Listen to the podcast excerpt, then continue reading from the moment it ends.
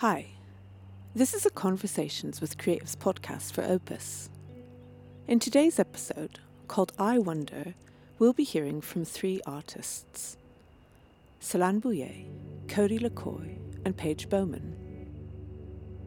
As the world continues to work through the challenges that the last few years have brought, and we navigate the complexities from the COVID hangover, it's easy to feel personally besieged and in a state of chaos. But it's the start of a fresh year, and now is the perfect moment to reflect upon, reorganise, and reimagine our creative futures. How can we settle the noise down and come back to what is important? What do we want to make of 2023 as individuals or as artists? With all that's going on in the world around us, taking the time to consider these questions, to make our plans, and to get back into a routine can bring a great deal of comfort and a sense of purpose. From there, we can find balance and ground ourselves and find something meaningful to create in a chaotic world. Celan Bouyer is a mixed media painter and installation artist. Her upbringing in the American South influenced her love of spinning a good tale, textiles, and sublime landscapes. A graduate of the Maryland Institute College of Art, Bouyer is a Vermont Studio Center Fellow and a two time recipient of the Houston Artists Association Individual Artist Grant. Celan's work has been featured in numerous publications, such as Art Maze Mag, Create Magazine, Houstonia Magazine, and Houston Chronicle. Hi, I'm Celan Bouyer. Um, I'm a mixed media painter based here in Vancouver, and I paint fantastical landscapes that look at our relationship with the natural world and then how we inhabit it. So, when we first moved here, it was right at the beginning of the pandemic. So, early 2020, and I moved here with my newborn and a three year old. Um, so, it's a very interesting time. And I was um, very excited to move to Vancouver. It's a beautiful place um, and scenery that I wasn't familiar with. So, mountains and lakes and these clouds that shift over the mountains. Um, and it's an interesting way to watch the time pass. But when I moved here, everything was shut down and we didn't know anyone. Um, so, I found myself doing really tiny sketches and so I would do these black and white drawings of landscapes that I wish I could go to.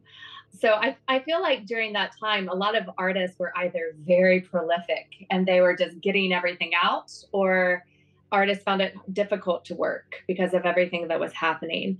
And I was one of the artists that found it difficult to work. And so I I just kept these little sketches, so these little tiny escapes. Um, and they're just for me. And after about a year, I started making colorful, large scale works again. And then I knew that I was feeling better. My work shifted in unexpected ways where I was still painting these fantastical worlds and worlds that I wanted to escape to. And so there was even more of that escapism, that fernweh, uh, that longing for faraway places, but also wanting to feel protected so I was watching i paid so much attention to the moon and the sun and these these constants that everyone can see. And so in my a lot of my new work you'll see the sun or the moon and i didn't even realize i was doing it. I would go on these walks during that time in vancouver um, just around the neighborhood and i would look for the moon and I would look for Mount Baker because at that time we couldn't cross back over into the US too. And so that was home for me because I was looking over and I could see home, but I couldn't pass over those invisible borders. And so a lot of the new work also had a lot of barriers in the way between you and this person or this object that was in a distance because you were trying to get to somewhere else. I think that a lot of the new work for me, um, I the new body of work that I made for the past two years while I've been here was titled Field Guide to Getting Lost. Well, staying lost. and so it's about wanting to just enjoy your surroundings and feeling at peace with where you are too. I keep folders of just thousands of images from travels, from home. Um, it could be plants that I've seen, it could be rocks that I collect in my studio. A lot of the landscapes are from my travels um, when we could actually travel. So, um, Singapore, Australia, like these really lush um, botanicals. And then Houston as well with their cacti and like uh, interesting colors. And so I have little bits of pieces. I, I like um, my landscapes to not be a recognizable place so even if I use an image, um, I still want that escapism. And so I'll make sure that it doesn't resemble too closely the images that I've taken. I'm a chronic sketchbooker, so I'll have tiny images. Like I said, for that year, I kept these little images, but I'll paint landscapes and I'll I do. I'm a huge reader too. Uh, some of my pieces, like the one behind me, I'll paint tiny books and hand paint the titles and the spines. And so I'll read articles or hear something like about micrometeorites or American trees are all moving west and no one knows why. Um, so these little headlines that capture your imagination. So I'll use those uh, for jumping art, jumping off points.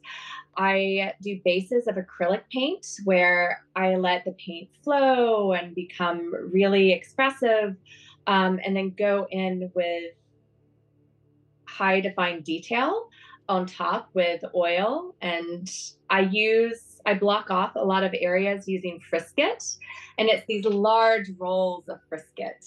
So, Frisket is a material that a lot of watercolorists know as like the little bottles of white where it blocks off areas before you go in. But the frisket that I use is like a big sticker, and a lot of um, airbrushers will use this material. So I use it to tape off areas and then fill it in with acrylic and molding paste where it looks as though it's collaged on the canvas.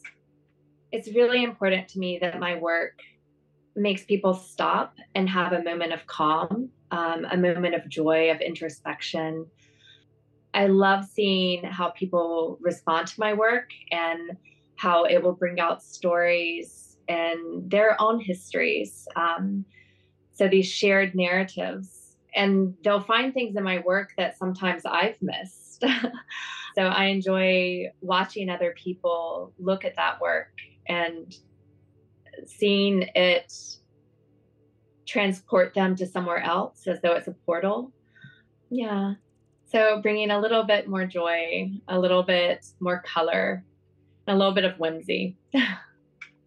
Composition is really important to me, and because I because I play with uh, these fantastical elements, I don't use traditional perspective. Um, I like for my pieces to have multiple narratives, this continuous not a place to begin and end, but a continuous narrative of free, free flowing space, um, more like in Eastern art. So you're looking at many different stories happening at the same time. My pieces are very busy. They play with pattern um, and these odd perspective to bring you in. I, I love this film that was made by David Hockney, where he was following a scroll and like this continuous story. And I love that idea that a narrative will never end. Like a, you're just going and seeing something new every single time. A breakthrough piece that I've had recently was a year and a half ago um, when I started painting in color again and i i was feeling tight and controlled because i've been doing all of these small drawings and so i just started laying paint on the page and i wanted it to be bright and i didn't want to think too much about what colors i was using. And so it was the first piece for field guide for staying lost. And it was this figure that was lost in these washes of pinks and oranges and yellows with abstract trees coming in around her as though they're sheltering her, but she's also blending into her environment. So the way that I handled the paint in that piece was a breakthrough for me that's pushed me into my next body of work. Um, where I'm being more playful with my paint application. I'm not worrying too much about the blobs or what ends up on the surface. I let it all be. So those the chalk marks, the the small blobs of oil paints, I let it be a record. I don't try to erase it. Um, it's like a palimpsest where there's layers of little things that um, you paint over. And so that piece was a stepping stone for me. I'm really excited about 2023. So I have several public art projects coming up. I feel like I've been in hibernation. and so I opened up my studio this past year in Vancouver. Um, I was just having a home studio and now I'm out in the community, which has been really wonderful. I want to play with ceramics. I've dabbled in the past, but I really want to have a full body of work. And so I'm playing with my ideas right now of what I want those to look like. And I want to play more with installation. So I've filled rooms with patterns and cut shapes in the past, but I want to do more of that and play more with layering and transparent papers. Um, so I think that this is a big year for me as far as exploration goes.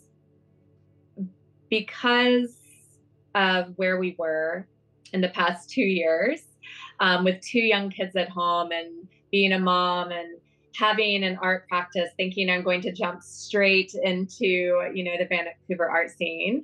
Um, that's really important to me as well to get more out into the community get to know the artists here um, because that that sense of community is so important to me um, and finding that tribe and being inspired by other artists. And so i'm going to make an effort to get out and go to all the shows and be supportive um, of my new community.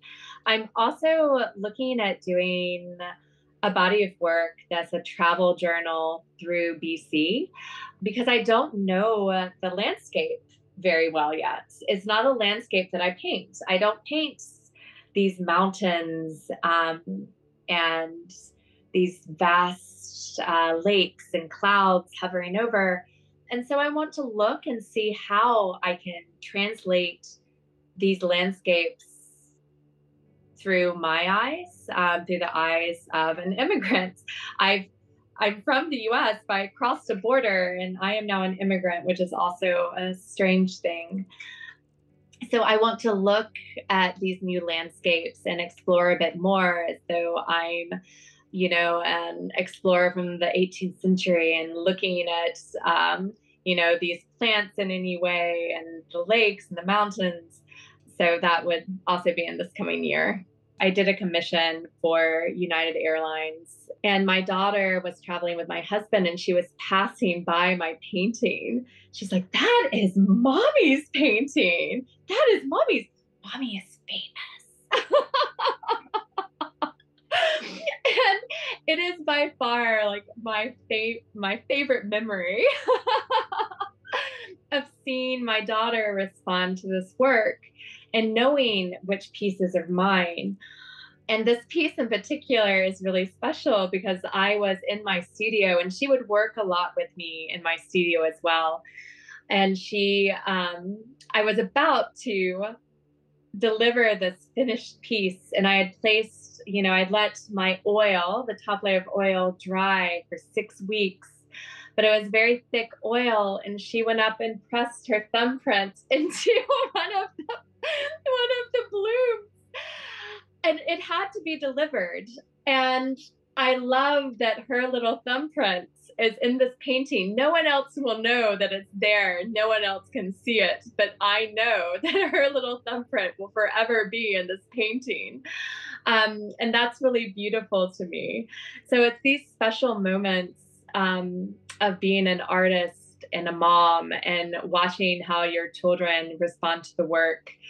And I'll ask my daughter because she has a good eye. What do you think about this? Do you think this is this is the the right color? Do you like this combination? And she'll say no, no, I like this better, and I, and I'll agree with her. Yeah, I just need a confirmation. I'm going to use my children, um, and then they'll just seeing them draw next to me as well is a really beautiful thing. Cody Lecoy was born in Richmond, British Columbia in 1989. He is an artist of Syilx and Lekwungen ancestry. Most of his work is acrylic on canvas, using Northwest Coast formal design elements and surreal expressionism to create a visceral response that connects us to the environment. Cody has been the recipient of two consecutive scholarship awards from the YVR Art Foundation in 2011 and 2012. My name is Cody Lecoy, and I'm a painter, a muralist, and also learning to carve as well. My work has largely been influenced by um, my Indigenous background. I'd say I place the creative expression at the for- forefront of my values, and it's something that has been a vehicle to express and um, understand my identity. I think before I came to art, it was something that I grappled with and didn't quite understand where I stood in the world. But as I made art and developed cons- uh, confidence and and just a deeper appreciation of my roots and and being able to express that and add upon the traditions and the knowledge that were passed on. It gave me a standing within, first of all, my own identity, an appreciation for my family and the upbringing I had, and then the community um, beyond that. A lot of it has to do with technological mediation on um, ourselves and and how that uh, influences perception and and the way we go about in the world, it can kind of be daunting as an individual to be amongst a, a sea of people and viewpoints. But by being able to express my own worldview through my art, it, it really situates my own uniqueness and story as opposed to the uniformity that, that exists with, with technology. I like surrealism because it it allows me to portray those subjective feelings that I have with the world and then to express those uh, feelings and thoughts through through colors and, and tone and texture and um, and atmosphere. In my in my mind, I'm able to portray inner states amongst external environments within the same plane, and and I, I really like trying to get that across. As much as it's an individual expression of uh, my story and upbringing, and and those are around me that have influenced that, I, I would say the impact that I would like to share also goes to the root of universal commonalities that we share and and that within the world we are at a time of um, great connectivity and um, the ability to share thoughts and stories and and reflections on the world. And instead of being at a place where people are pitted against each other and um, and there's this sort of binary thinking of right and wrong on any subject. Uh, my my hope is that uh, the art i make serves to show common ground where people can come together within subjects and concepts that uh, affect all of us within within this time period the piece that i felt like helped break me into the the themes that i'm still continuing to explore was called mycelium. And it was um, drawing upon metaphors of uh, nature and technology. And the mycelium are um, underground root networks that uh, exist within forests, and I, I think they're a, a, fungal network that allow for commu- communication between organisms, and the whole ecosystem of a forest is really complex and intricate. So I was interested in how first that exists within an ecosystem, but there are parallels between how the roots are could be like veins within our our body and arteries and and signals are being sent within our body as well to have us live in this really complex but simple and profound system. So I wanted to first portray those parallels between the body and nature, and then between nature and technology, having similar um, systems of uh, of design, and and I, I really felt like that piece helped pave a way for further development of paintings. And I ended up with a series I called Digital Natives, which explored our relationship to technology and technological mediation and how that influenced thoughts, beliefs, and behaviors. So I, I, really like that one because it displayed the organic, but it also displayed the synthetic uh, portrayal of of nature. In my own practice, I've I've had to take a step back and also look at my process of image making and how I'll be using references on a phone and, and I'll be looking through the world through the a handheld device and, and getting only there's only so much you can get from that. It's, it's really just a mental picture.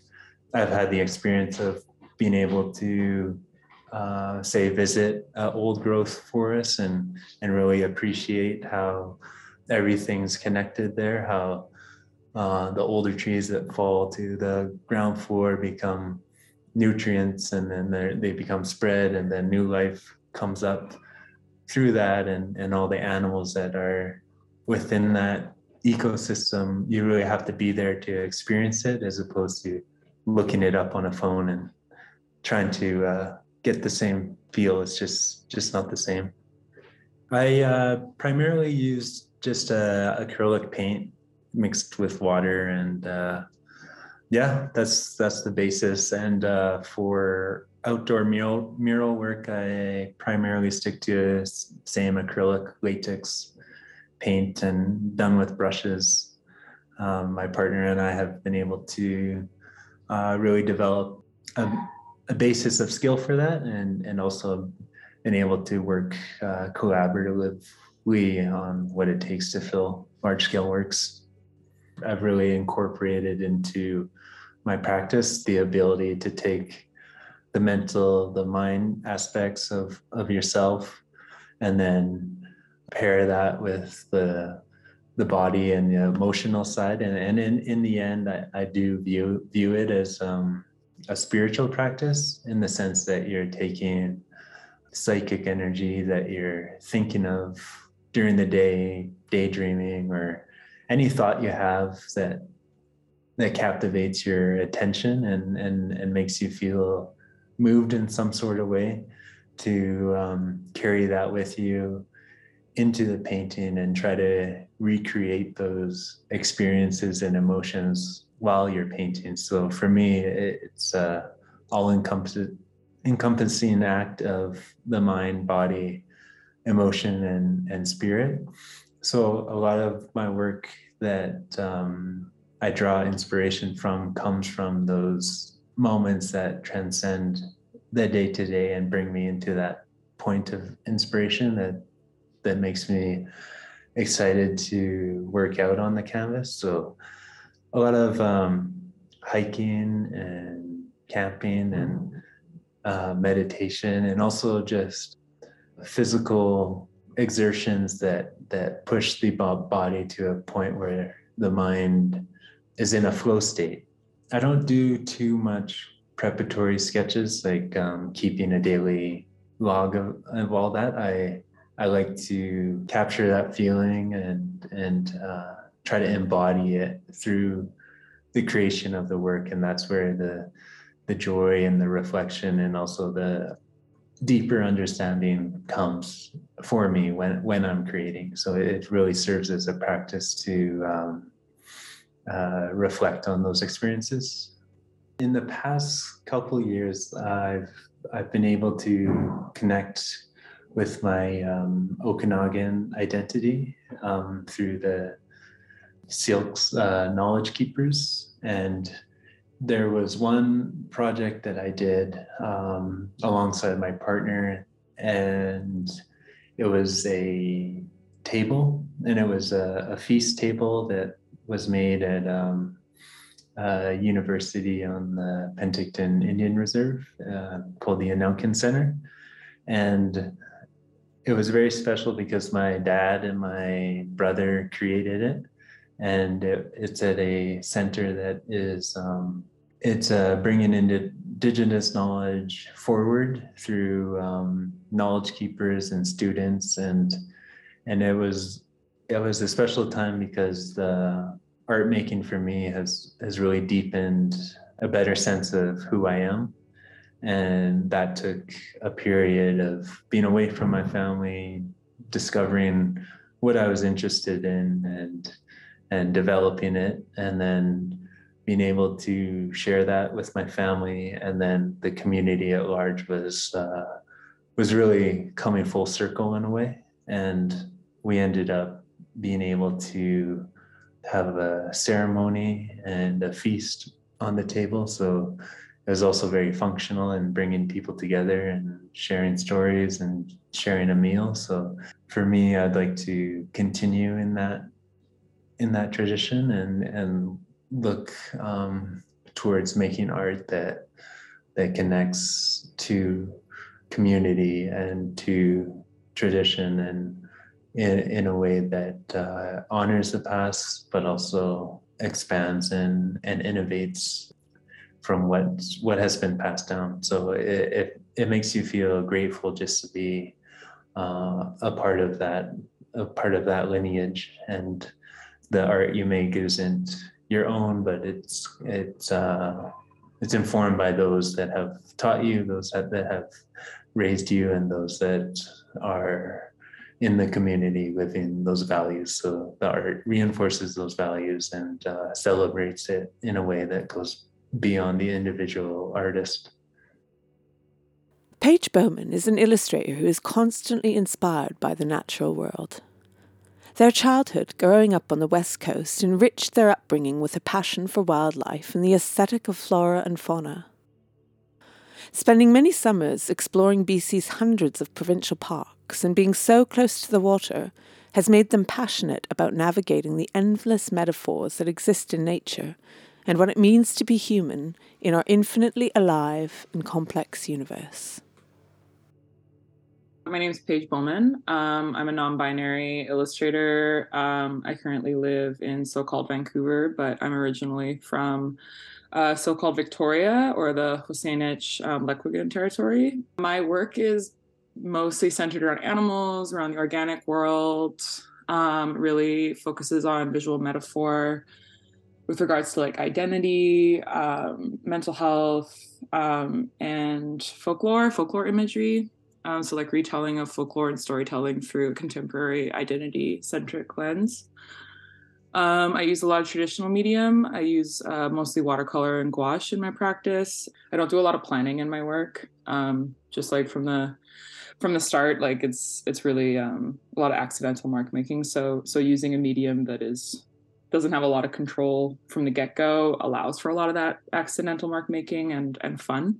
And then on the flip side like gouache is like a little bit more conservative being a bit more opaque. And acrylic gouache in particular is the gouache i use. Um, it's like a little bit more structured.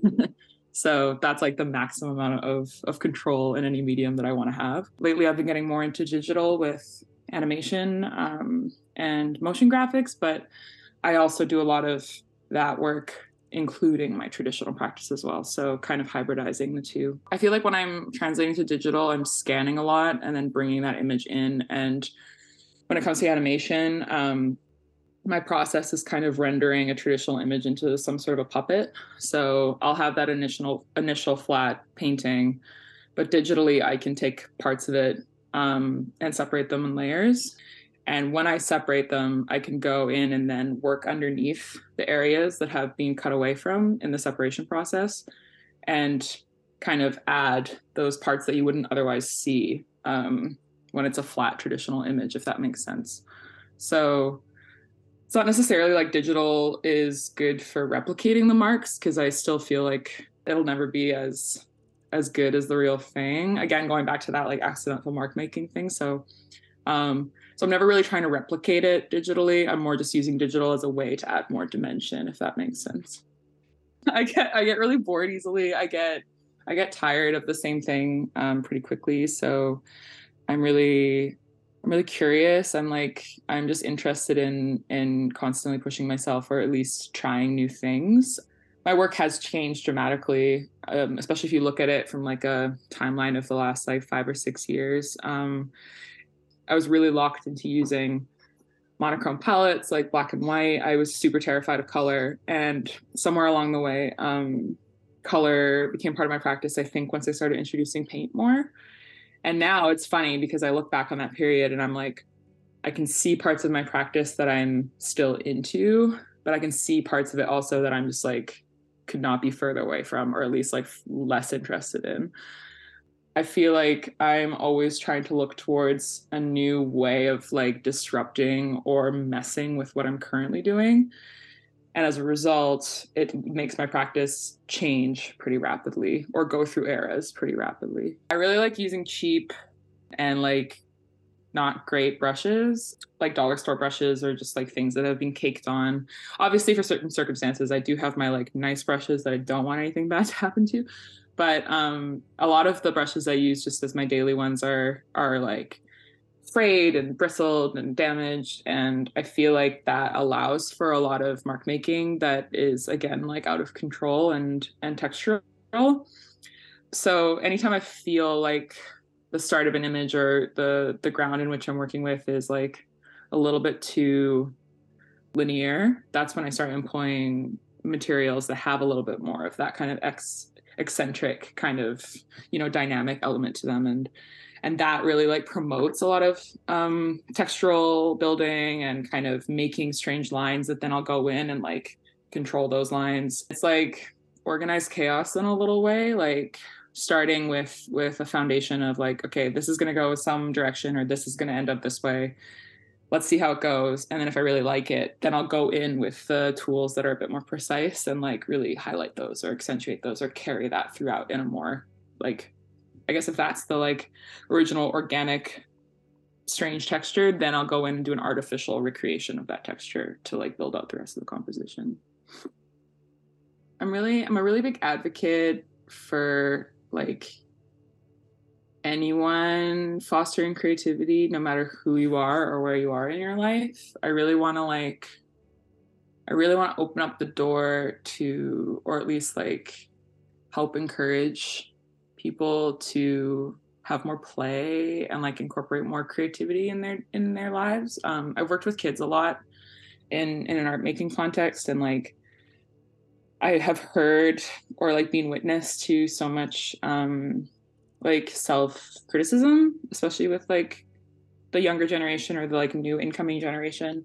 I think it's like um, a result of social media um, and a lot of art shown on social media being like perfectionist or at least like artists that are like hyper realism or like really really technical like showing off their skills which are like obviously great skills but they're showing them in a in a really restricted medium like TikTok or or Instagram where you have like 1 minute to speed up and edit a video of you making something from start to finish and it's like it's perfect in every way. And i feel like the the deluge of of content like that is telling kids that unless they're making work that's perfect from start to finish they're not a good artist. And yeah it just sucks because i've like i've seen kids talk about that or i've seen kids express that working with them in a creative environment or like the first few lines or the first few marks they make are not landing the way they want to. So they're like, forget it. Like, I don't want to do this. Like, I can't do it. And I'm like, but that's that's the best part. Like you figuring it out or experimenting or playing is what it's all about. It's not about being hyper precise or technically proficient. It's about expressing yourself. So I guess in terms of like leaving an impact or like something to just like impart on the world, I would really want that to be it. Like also just that art is for everyone. Um, art should be part of our lives, no matter who we are, no matter what your class distinction is. Like um, you should be able to have the opportunity to engage with art, whether that's public art, sculpture, you know, galleries that are open and run by other artists that are not part of the gallery system. Um, you know, democratize and um, I don't want to say socialize art, but but make it accessible for everyone. Like I, I, I really want to be able to be part of that aspect of the art community. I see so much of my own um, child self in my work these days, um, and if I'm not, if I'm frustrated or if I'm stuck, I really try and evoke that child self and that child curiosity. Um, I find myself getting locked into repetition or um, comfort, especially when I'm in like periods of um, work where I have a lot of client work and I'm just kind of like producing and keeping things like rigid and straightforward and trying not to overcomplicate or or get out of what I know. I feel like it's when I'm locked in that headspace is when I'm like, okay, I need to break out, make something for myself, and I need to tap into that curiosity and into that naivety or expressive self. So I feel like that whole ideology that I'm really into feeds back into my own practice when I need it the most. So that like speaks to me as it being an important thing to just remember. I have piles of sketchbooks. I have in just in the cupboard behind me like sketchbooks dating back to grade nine. I'm a huge fan of sketchbooks. I think they're one of the, the greatest avenues of making work because they're so uncontained by formality. I think they're like a really they're a really vulnerable place. I've always treated my sketchbooks sort of almost like diaries, mostly because my my own like internal processing is largely through drawing rather than writing. So I can like specifically almost like anthropologically like date back certain points of my life just based on the drawings that I was making. so yes, I I I yeah, I've always had always had a sketchbook and I'm a huge proponent for sketchbooks. I'm also a huge proponent for them being messy and being ugly and being filled with whatever the hell you want to have in them. I think the trend of like perfect, beautiful portfolio style sketchbooks is like kind of like an antithetical to the purpose of a sketchbook. But some artists are also just so good that like whatever they consider to be rough and raw or whatever are like already like beautiful finished pieces in a sketchbook. So I don't know, it, it depends. But but yeah, I love I love sketchbooks in and around 2018, the summer 2018, I was mentoring under um, my friend and um, longtime art legend in Vancouver, Drew Young. Um, I was working with him as his like assistant for his main assistant for Vancouver Mural Festival that summer, and I was in my going into my fourth year of, of school at Sheridan. So I was living in Ontario at the time, and I moved back to Vancouver to do my mentorship with Drew, and then I moved back to finish my schooling and in that summer, I think I really broke through quite a few barriers. I like previous to that had dropped out of Emily Carr. I was kind of going through an identity crisis. I was going through a bit of a like art identity crisis. Um, the the weight of the world was feeling very intense to me, um, and I was also feeling a little disillusioned in my practice. So I was kind of at this like crossroads artistically. And then I took a year off and then started up again at Sheridan in the end of 2017 into 2018 and I got such an interesting and different perspective on art making when I switched schools. Um, I was also like, I think, surrounded by a lot of um, faculty that were really passionate um, and really intense about illustration from like a spiritual level. So I had my I had my ass like kind of raked over the coals a little bit, which was really good. Um, but it forced me to really kind of like look inward and be a bit more expressive and a bit more curious about the marks that I was making, about the drawings I was making. And actually, like one of my profs in third year really like spoke directly to my inner child um, inadvertently. I don't think he realized it in the moment, but he totally did. And it caused me to go back and be like, oh, what do I actually like to draw? What do I actually like to make? So as a result, that summer when I was doing my um, mentorship, I was bouncing around so much. I was like effectively homeless for the summer. I was sleeping on people's couches. I was in a relationship at the start of the summer, but that fell through after about a month. So I had like a stable place to live and then I didn't.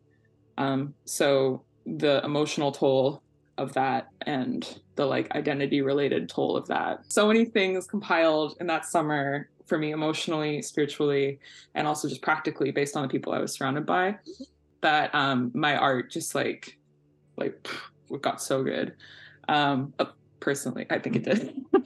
good in the sense that I felt aligned aligned more with my work than ever before. And I think I've just been kind of coasting off that since then.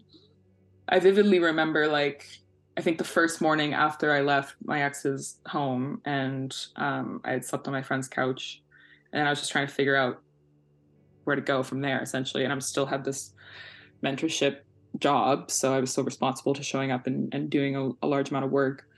I um, I bought a bunch of highlighters and I had this sketchbook that had some gray tone paper inside of it. And the gray tone paper takes the neon tones and actually makes them look I feel like they look better. They look almost creamier than they do on white. Um, and I was playing with the highlighters, um, like using highlighter color as the base and then black lines on top.